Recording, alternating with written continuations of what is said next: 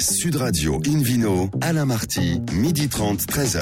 Bonjour à toutes et à tous, bienvenue au cœur de notre rendez-vous dominical d'Invino Sud Radio. Nous sommes en public et délocalisés. Nous sommes au restaurant Bar à Vin Nicolas à Paris, au 31 Place de la Madeleine. Je rappelle que vous écoutez Sud Radio à Montpellier, sur 104.7, et qu'on peut se retrouver sur la page Facebook Invino. Aujourd'hui, un menu qui prêche, comme d'habitude, la consommation modérée et responsable. On parlera des coteaux du Lyonnais. Oui, c'est très bon, ça. De la Savoie aussi, du vignoble de Picpoul de Pinet, de Fitou, et sans oublier aussi le Ville Quiz qui va permettre de gagner des super cadeaux. Voilà, donc un joli programme avec mes stars du jour, Hélène Pio et Florence Corbalan. Bonjour, madame. Bonjour. Ah, voilà, les playmates, là. Et puis, les playboys, après tout, David Cobol et Philippe Orbach. Bonjour, messieurs aussi. Ah, bonjour, bonjour. Alors, pour commencer cette émission, Invino Sud Radio vous retrouve, vous, Hélène, l'ami de Hubert, journaliste au magazine Régal, avec un garçon formidable qui a un prénom super. Guilhem Viau, vigneron, la bergerie du Capucin. Bonjour Guilhem. Bonjour, bonjour à tous. Et à Hélène. Et alors, effectivement, on a la coutume de faire entrer les loups dans la bergerie, donc on fait un pic Saint-Loup dans la bergerie du Capucin. Wow, ça, c'est cherché, ça. Eh, ça vous avez vu, hein, j'ai bossé. Hein. Avec, effectivement, Guilhem Viau, votre bergerie du Capucin se situe en gros à 25 km au nord de Montpellier, dans l'Hérault. Vous étiez en cave coopérative depuis 2000 et... Happy birthday, Mr. President. Vous avez décidé de voler de vos propres ailes en 2008. Vous venez de fêter votre 10e millésime. Tout va bien ? Tout va très bien. Bon, le 11e exactement. Vous avez mis des bougies sur les bouteilles cette année, non ? Pas eu le temps de le faire. Bon, non, c'est une bonne idée de ne pas l'avoir fait. 15 hectares en production, 80 000 bouteilles environ, Chardonnay, Grenache, Bourvèdre, Syrah, Viognier. Bon, au revoir, j'ai tout dit. Non, il y a encore des trucs à raconter. Il reste quand même quelques histoires à raconter. Oui, votre première cuvée chronologiquement, c'était la Dame Jeanne. Racontez-nous qui était Jeanne. C'est exact. Jeanne, c'était l'arrière-arrière-grand-mère de mon fils, qui était bergère à la bergerie du Capucin et qui s'est lancée dans le monde du vin au milieu du XXe siècle. Donc il y a vraiment eu une bergère, une bergerie. Il y a toujours une bergerie et il y a vraiment eu une bergère, exactement. Et puis une Jeanne, il n'y a pas que à Rouen et Orléans. Et une Jeanne. Qui avait un sacré caractère. Hein. Qui avait un sacré caractère, Jeanne, qui était très travailleuse. Vous l'avez connue, Florence? Non, mais je connais l'histoire. Ah oui, bah, racontez-nous l'histoire. Pourquoi est-ce qu'elle avait beaucoup de caractère, la Jeanne? Alors, ça, c'est une question piège. Non, Jeanne, c'était une bergère, une agricultrice, une femme qui était très travailleuse, qui était passionnée par la vigne. Et comme tous les personnages, comme tous les agriculteurs, vous savez, on a tous beaucoup de caractère. Un vrai caractère. Hélène, qui a du caractère normand, mais beaucoup de caractère. Quand même. Donc, cette cuvée Dame Jeanne, elle existe en 3 couleurs. Donc, on a aussi Languedoc, Pic Saint-Loup. Donc, ça, c'était la première cuvée que vous avez. Exact, voilà. Mais vous en avez 2 autres qui font beaucoup parler d'elle. Les 100 pas du berger. Là, c'est en IGP Saint-Guilhem-le-Désert. Il y a beaucoup de Guilhem chez vous. Hein. C'est la marque de fabrique. C'est un prénom local. Voilà. C'est un prénom très local. Ouais. Et puis surtout, une cuvée qui reçoit une avalanche de récompenses en permanence, c'est l'Armanella. Ah, cette cuvée, l'Armanella, oui. Alors, oui, c'est l'autre grand-mère de votre fils, l'Armanella? Non, pas du tout. L'Armanella, c'est un lieu-dit, en fait. C'est un lieu-dit qui est situé juste en face de la bergerie du Capucin. C'est là que les moutons allaient pâturer. Et puis, j'ai donné ce nom à cette cuvée pour rester dans l'univers de la bergerie et du berger. D'accord. Voilà, et l'Armanella, c'est une très belle cuvée. C'est une sélection parcellaire de Syrah. Une très vieille vigne de Syrah, une des premières probablement de l'appellation, puisqu'elle a été plantée fin 70, début 80, on ne sait pas exactement. Une vigne qui est plantée sur un coteau, orientée au soleil levant, donc sud-sud-est, au-dessus d'un petit village qui s'appelle Lauric, qui est un petit village bien fertilisé par les moutons. Probablement il y a longtemps, parce qu'il n'y a plus de moutons. Donc maintenant. C'est bien dégradé. Oui. Mmh. Et cette vigne fait des tout petits rendements, et ensuite, après avoir fait une vinification qu'on appelle traditionnelle, j'élève le vin 14 à 16 mois en fût de 400 litres. Voilà.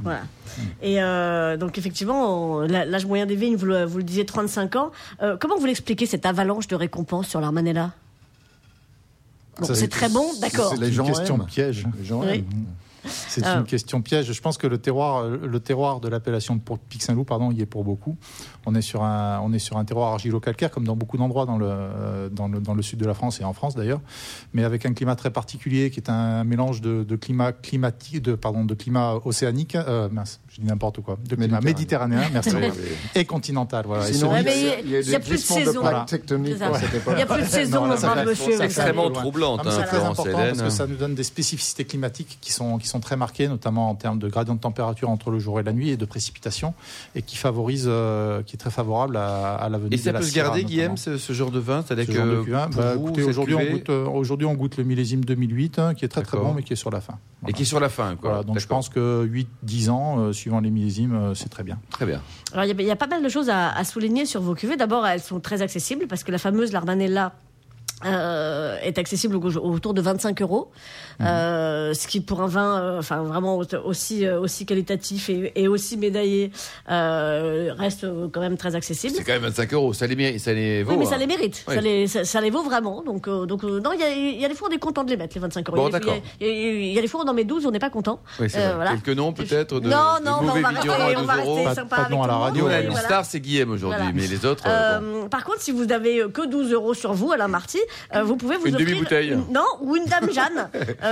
C'est à peu près le prix un petit peu plus, 15 € de la cuvée Dame Jeanne. Voilà. 15 € je crois qu'il faut souligner quand même qu'on est assez rarement déçu à Pic Saint-Loup. C'est vrai, David. Vraiment de belle qualité partout. J'ai goûté pas mal de vins, pas encore le vôtre malheureusement, mais vraiment j'ai rarement été déçu par un Pic Saint-Loup. C'est une très très belle appellation Pic Saint-Loup, si vous me permettez juste quelques mots. Une appellation qui est très dynamique, avec un groupe humain qui est très soudé, qui est très présent. Il y a un vrai dynamisme économique et vigneron. Aujourd'hui, on est plus de 60 vignerons dans une toute petite appellation. C'est énorme. Philippe Orbach, votre regard, quel regard portez justement sur cette appellation Pic Saint-Loup dont parle Guilhem? C'est une appellation que les sommeliers aiment beaucoup. C'est parce qu'elle est identitaire, parce qu'il y a un pic, effectivement. Il y a aussi un loup. Le loup, on ne sait pas, mais le pic, on l'aperçoit de loin. Et surtout, les consommateurs ont identifié maintenant cette appellation de façon assez précise. Ça fait quelques jaloux, d'ailleurs, dans le Languedoc, parce que c'est vrai qu'on parle souvent, finalement, du Pic Saint-Loup. Et les gens jaloux du Pic Saint-Loup. Mais c'est vrai, c'est un bon signe de succès. C'est vrai. Hélène, une dernière question peut-être avant de changer de région. Surtout un grand bravo parce que Guilhem a un site qui est à jour. Ah bah voilà, bravo. Comme on râle tout le temps contre les vignerons qui le font pas. Il fait froid chez lui le soir, donc il met à jour son site. C'est mon graphiste qui va être content. Non mais c'est vraiment à noter. Et c'est quoi ce site d'ailleurs? Comment il s'appelle? Eh ben c'est tout simplement bergerie-du-capucin.fr. Voilà. Et franchement c'est à noter. Il y a toutes les prochaines dates de salon d'habitude. On a les salons 2014, vous savez, sur les vignerons. Et bien là, dites donc, on a tous ceux du printemps. Merci Guilhem. Beaucoup, Hélène. Merci également à vous, Guilhem Viau. Donc, le site, vous nous le rappelez, c'est quoi? C'est bergerie-du-capucin.fr. Une vidéo sur Radio retrouve Philippe Orbach, propriétaire du restaurant Le Bistrot du Sommelier à Paris, Boulevard Haussmann. Quel numéro d'ailleurs, Philippe? C'est au 97. Au 97, sinon on fait tout le boulevard, mais en fait, c'est assez long. On parle des Coteaux du Lyonnais aujourd'hui. Oui, c'est vrai que quand on parle de Lyon, on évoque la gastronomie, on évoquait bien sûr... Justement, on vient de parler du loup, donc loup, Lyon. Le lion. Le loup, lion, c'est pas l'amateur de rugby. Toute la ménagerie, là. Eh oui, ça rugit de plaisir ce matin. Ah, ouais, c'est ça. Voilà. Donc, à 20 minutes de Lyon. Le lion rugit beaucoup. À 20 minutes de Lyon, alors que c'est vrai que quand on évoque Lyon en termes de viticulture, on pense aux Côtes-Rôti, enfin dans la vallée du Rhône, voire au Beaujolais. Mais entre les deux, sur un terroir qui n'est pas sans rappeler l'un et l'autre d'ailleurs, puisqu'on a des granites, on a une petite appellation qui s'appelle les Coteaux du Lyonnais. On y fait du vin depuis très très longtemps. Lyon est très célèbre. C'est la capitale des Gaules depuis très longtemps, depuis les Gaules. Oui. Exactement. Et on y produit du vin depuis... Enfin, il y a des traces qui remontent à l'an 45 de notre ère. Chrétienne. Donc ça fait extrêmement longtemps. Philippe, je trouve que vous ne faites pas votre âge quand même. Mais c'est sûr. Ah non, il a été décongé ce matin. Voilà. Nickel de Fort Brac. Mais souvent, on parle des vertus thérapeutiques du grain de raisin. Voilà, sur la peau et sur plein de choses. Donc on y fait du vin depuis vraiment très longtemps et il a fallu attendre. Il n'y a pas très longtemps, évidemment, 1984, pour que l'appellation Coteaux du Lyonnais puisse être reconnu en tant que tel. Qu'est-ce qu'on a comme cépage, Philippe? Alors on y produit à la fois du rouge et du blanc. Le rouge, c'est du gamay. Gamay sur granite, ça fait déjà ses preuves dans certains crus du Beaujolais, mais ça fonctionne vraiment très bien. Je vais revenir sur le style et les goûts, mais puisque vous me posez la question sur les cépages, on trouve également du chardonnay. Et pas que, puisqu'on a aussi de la ligotée, même un peu de pinot blanc dans cette appellation, même si le chardonnay est le cépage principal pour les blancs. Alors, c'est quand même le rouge qui est le plus produit en termes de quantité et qui est un peu la référence de cette appellation. Le gamay sur ce site de sol prend, et surtout avec l'évolution du climat, qui est quand même de plus en plus chaud, y compris là, des allures un peu, non pas de syrah, mais néanmoins ce côté un peu poivré, légèrement fumé, qui est assez caractéristique de ce qu'on peut trouver sur les coteaux du Lyonnais. C'est très différent finalement de ce que l'on peut trouver sur d'autres types de gamets, sur d'autres types de terroirs, de géologie ou de climat également. Par exemple, par rapport à la Loire, si on fait une opposition de style. Ça donne des vins qui sont extrêmement agréables sur la jeunesse. Vous posez la question, ça veut dire combien de temps ? Mais c'est-à-dire 2-3 ans. Mais en même temps, cette densité, sa structure, en font des gamets qui sont considérés comme de moyenne garde, entre 5 et 10 ans. On a beaucoup de plaisir encore à les goûter. Ce sont des vins qui vont très bien avec la gastronomie locale. Alors, on va citer toute une pléiade de charcuteries, Rosette, etc. Des rillettes, même si c'est pas très local, ça fonctionne très bien aussi. Ouais, ça marche bien. Surtout les rillettes de canard. Ça va très bien avec des petits casse-croûtes de copains, les fromages, par exemple. Même si moi j'ai tendance à préférer le blanc. Ouais. Mais là, on a ce qu'il faut avec le chardonnay de l'appellation. Mais les gamets aussi, quand ils sont jeunes et sur la fraîcheur. La difficulté petite parenthèse rapide, sur les fromages, pourquoi on propose plutôt du blanc aujourd'hui ? C'est parce que les tanins s'opposent un peu au côté lactique, qui est la base du fromage. Oui, et sur des cépages qui ont une densité tannique un peu plus légère, et sur lequel le fruit, la rondeur viennent, et l'acidité aussi, c'est important. On peut avoir des mages qui sont tout à fait pertinents également. Avec des rouges. Oui, c'est ça, ouais. Et c'est le cas pour les vins de cette appellation également. Alors, quelques producteurs qu'il ne faut pas louper. Alors, il est aussi à souligner, c'est intéressant, que pas mal de producteurs de Côte-Rôti, finalement, se mettent à acheter des vignes en Coteaux du Lyonnais. On n'est pas loin du tout, c'est à quelques kilomètres. Ils proposent ça. Pas mal. Je pense à Clusel-Roch ou d'autres qui ont effectivement des vignes un peu sur les deux. La terre est moins chère et ça développe une gamme. La famille Rostin également, qui c'est la même famille qui produit également des vins sur les deux appellations. Le domaine Marinette et Patrice Ruiton, le domaine des Barotières ou encore Pierre Charmy fait partie un peu des incontournables de cette belle et petite appellation. Merci beaucoup, ça c'est le bon plan de week-end. Merci Philippe Orbach, merci à tous. Dans un instant, le Vino Quiz pour gagner un très joli cadeau en jouant sur invinoradio.fm. Puis après, on va rester donc dans le sud, nous parlerons des appellations Picpoul de Pinet. Ben oui, décidément, c'est le sujet. Et Fitou. Sud Radio, Invino, Alain Marty, 12h30, 13h. Retour au restaurant bar à vin Nicolas. Nous sommes à Paris, au 31 Place de la Madeleine, pour cette émission en public et délocalisée, avec Hélène Pio. Et puis le Vino Quiz, Hélène, ça y est. Donc je vous rappelle le principe. Chaque semaine, nous vous posons une question sur le vin et le vainqueur gagne un beau cadeau, un abonnement de 6 mois au magazine Terre de Vin. Voici la question de ce week-end. Le trésor de la maison de champagne Boiselle est-il ? Réponse A, un tableau de Pablo Picasso représentant les fondateurs de la maison. Réponse B, un coffre rempli de pièces d'or et de photos de Tata Catherine. Ou réponse C, un caveau historique contenant de très anciens millésimes. Pour répondre et gagner un abonnement de 6 mois au magazine Terre de Vin, rendez-vous toute la semaine sur le site invinoradio.fm, rubrique Vino Quiz. Le gagnant sera tiré au sort parmi les bonnes réponses. Merci beaucoup Hélène. Invino Sud Radio retrouve David Cobol, le cofondateur de l'Académie du vin de Paris, pour nous parler du Picpoul de Pinet et puis de Fitou. On reste dans le sud là. On reste très très très dans le sud. Alors ces deux appellations, c'est intéressant parce qu'on peut dire, ok, Picpoul est allé à Pinet en passant par Fitou. On imagine une espèce de cheminement le long de la Méditerranée et puis grimper dans les piémonts pyrénéens et quasiment friser le Roussillon, puisque Fitou, c'est une appellation bicéphale. Elle est divisée en deux parties, une partie occidentale qui verse dans la Méditerranée et une partie dans les terres derrière des montagnes. Et tout ça, c'est adjacent au Roussillon. On est dans le Languedoc quand même. Picpoul, beaucoup plus petite, est entre Sète et autour de la ville de Sète, autour de ce bassin d'eau salée intérieure qui est le bassin de Leucate. De Thau, pardon. Et ce qui est intéressant dans le Languedoc, vous avez des appellations qui sont multicolores, c'est-à-dire qu'on peut produire du blanc et du rouge, parfois du rosé aussi, et des appellations que je décris comme ségrégationnistes, qui produisent que du blanc ou que du rouge. Ce qui est le cas pour Fitou, pour le rouge, et Picpoul de Pinet pour le blanc.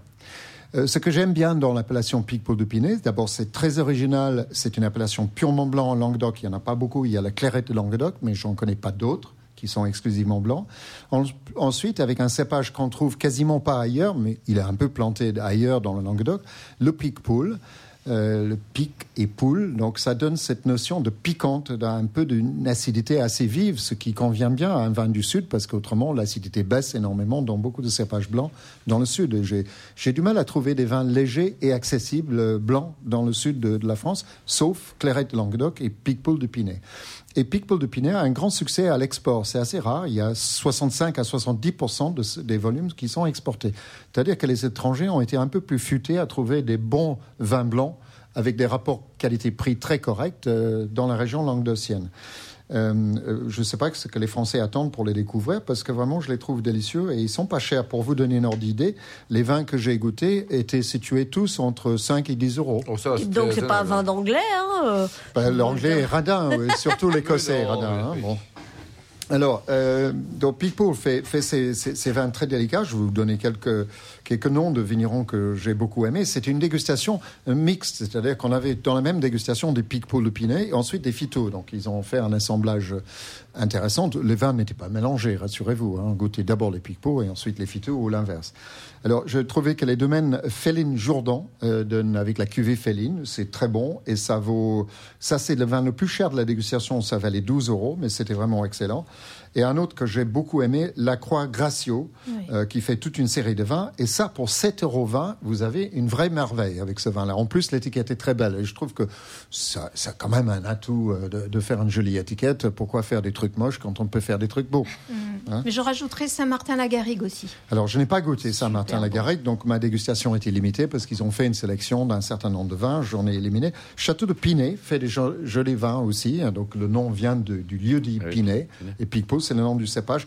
Comme on trouve assez souvent en Italie avec le Barbera d'Asti, le Barbera d'Alba, etc., le cépage et le lieu, je trouve que c'est une double appellation, information pour le consommateur. Je me demande d'ailleurs si Vouvray avait accepté de s'appeler Chenin de Vouvray, s'il ne serait pas aujourd'hui obligé de vinifier 70% de leur vin en mousseux. Mais bon, ça c'est une autre affaire. Maintenant pour Fitou. Fitou, que rouge. Alors, très chaleureux en général, mais avec aussi beaucoup de finesse parce qu'il y a un aspect montagneux et un aspect maritime dans certains de ces vins. Donc là, c'est les cépages traditionnels du Languedoc que Guilhem connaît très bien. Guilhem Viau, notre invité dans la région de Pic Saint-Loup également. C'est-à-dire que vous avez la trilogie classique, Grenache, Syrah, Morvette, mais il y a une spécificité à Fitou, c'est une forte proportion de Carignan. Et le Carignan, un cépage qui a été longtemps très décrié, mais qui apporte de la couleur, d'étanin, mais aussi beaucoup d'acidité, beaucoup de fraîcheur, est un atout quand il est vieux et quand il est bien vinifié. Parce que ça peut être un peu brutal, mais quand c'est bien assemblé et bien vinifié, ça peut donner vraiment un caractère particulier, un accent au vin de Fitou. Alors, j'en ai goûté pas mal. Là. Cette fois-ci, il y avait beaucoup de vins parce que l'appellation est beaucoup plus vaste.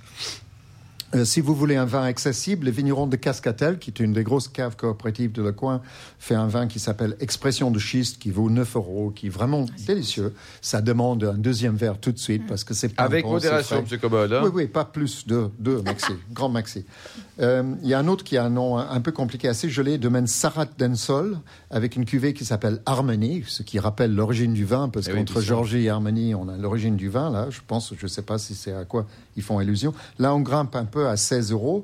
Le 4 Cézélie fait un magnifique vin avec 30% de Carignan, ça c'est très bon. Bertrand Berger, c'est un grand classique dans le coin. Château des Ailes, qui appartient à François Lurton, qui fait un très joli vin. C'est assez massif, très moderne. C'est pas le meilleur marché, c'est 25 €, mais ça les vaut. Et puis aussi un autre vin que j'ai trouvé très joli et accessible, moins de 10 €, domaine de l'Esclarmonde. Donc ce sont des vins qui sont... on peut dire des vins d'hiver ou des vins qu'il faut rafraîchir un tout petit peu pour tempérer leur ardeur, parce que souvent vous avez 14, 14,5, voire 15 et plus. Mais c'est des vins vraiment intéressants avec plein de caractères. En plus, la région est très belle. Donc allez-y, vous promenez. Il faut y aller. Merci beaucoup, David Cobol. L'île de Sud Radio retrouve Florence Corbalan, sommelière et chanteuse lyrique. Aujourd'hui, grâce à vous, Florence, on prend de la hauteur. Ah oui, je vous amène en Savoie et je vais vous parler des pétavins. Alors, qu'est-ce que c'est les pétavins ? Restez polis avec Hélène, hein ? Vous avez tout là, les pétavins, non mais oh ! Dans pétavin, il y a 20. Oui. Mais il faut chercher plus loin, ça vient du nom patois d'une oronce qui donne des petits fruits et que l'on trouve dans les vignes qui sont très peu traitées, donc ça pose un peu le décor. Pétavins, c'est une bande de joyeux savoyards de 25 à 70 ans, je dirais de fondus savoyards. Il y a 10 pères dans la bouteille. Le savoyard est joyeux de nature. Oui. Enfin, pas tous, mais beaucoup. Donc, des fondus savoyards, tous vignerons, ils sont 10. Et un jour, ils ont été invités à l'ambassade de France à Londres pour participer à une garden party. Un 14 juillet, ils sont revenus.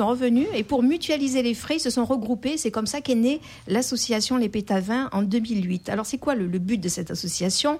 C'est évidemment de promouvoir le vignoble savoyard en France et à l'étranger. Elle représente tous les vignobles savoyards qui vont de la Chautagne à Saint-Pierre-d'Albigny, en passant par la Chartreuse et le vignoble de Frangy en Haute-Savoie.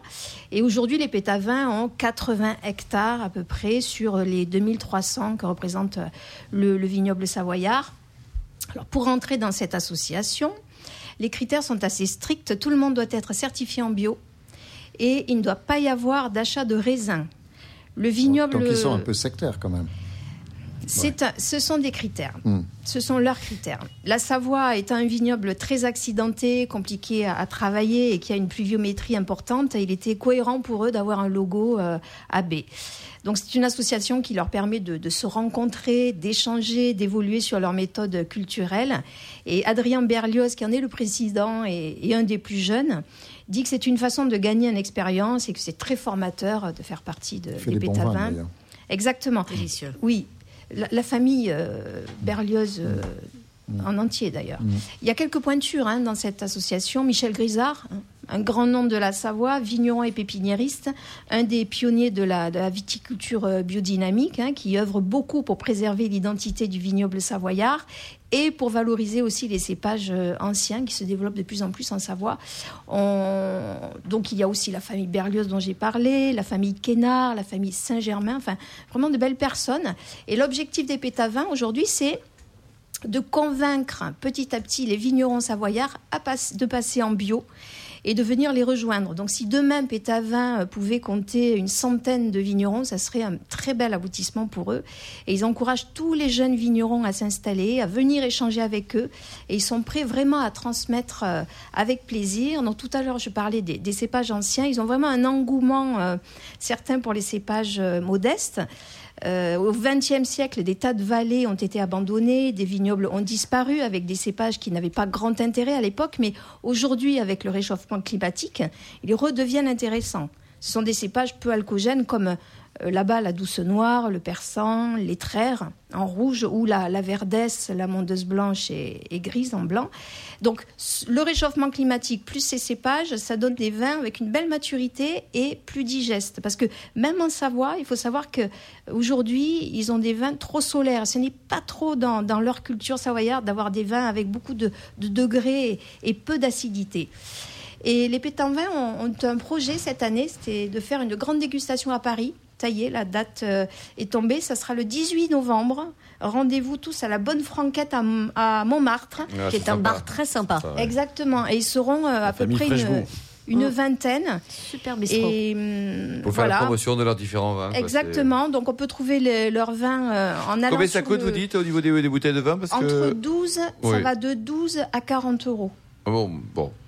Ça reste quand même raisonnable. 40, ça commence à faire la limite haute du raisonnable. Très, très joli vin chez Michel Grisard. Il y a des mondeuses qui se gardent très, très, très longtemps. Le potentiel hélène de garde sur certains rouges, vous avez des mondeuses qui peuvent se garder 15 ans, 20 ans sans problème. C'est magnifique, chez Michel Grisard notamment. C'est comme certaines Syrah. Oh là là, mais c'est magnifique, vraiment. Des grandes émotions. Et qu'est-ce qu'on peut imaginer, Philippe Orbach, avec cette mondeuse, avec un vrai potentiel de garde, comme plat? On ne va pas se limiter au plat savoyard, si Une belle côte de bœuf. En tout cas, ça ne va pas avec la fondue savoyarde. Oui, il faut l'éviter avec la fondue. Mais une belle viande travaillée, de l'agneau, c'est un perdre. Les mondeuses d'Arbin sont particulièrement, quand elles sont bien travaillées, à maturité, comme ça, sont particulièrement bonnes. Ce sont des vins de garde. J'ai eu le plaisir de faire, il y a des années, une verticale, donc en remontant dans le temps avec Michel Grisard, et de constater que, franchement, au plus ça vieillit, au plus on se rapproche de la Syrah. Bon, voilà. Rendez-vous le 18 novembre, donc, à la Bonne Franquette. Et vous pouvez aller sur leur page Facebook, Les Pétavins. À ne pas louper. J'espère que cette fois-ci, ils ne piqueront pas mon blouson parce que j'ai perdu un blouson la dernière. Un auditeur d'une vidéo a trouvé ça. Merci beaucoup. Merci Hélène Pio, David Cobol et Philippe Orbach. Fin de ce numéro spécial de Invino Sud Radio consacré au blouson de David Cobol. Pour en savoir plus, rendez-vous sur le site sudradio.fr, invinoradio.fm ou sur notre page Facebook Invino. On se retrouve samedi prochain à 12h30 précise, pour une nouvelle émission, toujours en public et délocalisée. Nous serons au restaurant Bar à Vin Nicolas à Paris, au 31 Place de la Madeleine. D'ici là, excellent déjeuner, restez à l'écoute de Sud Radio et surtout n'oubliez jamais, observez la plus grande démodération.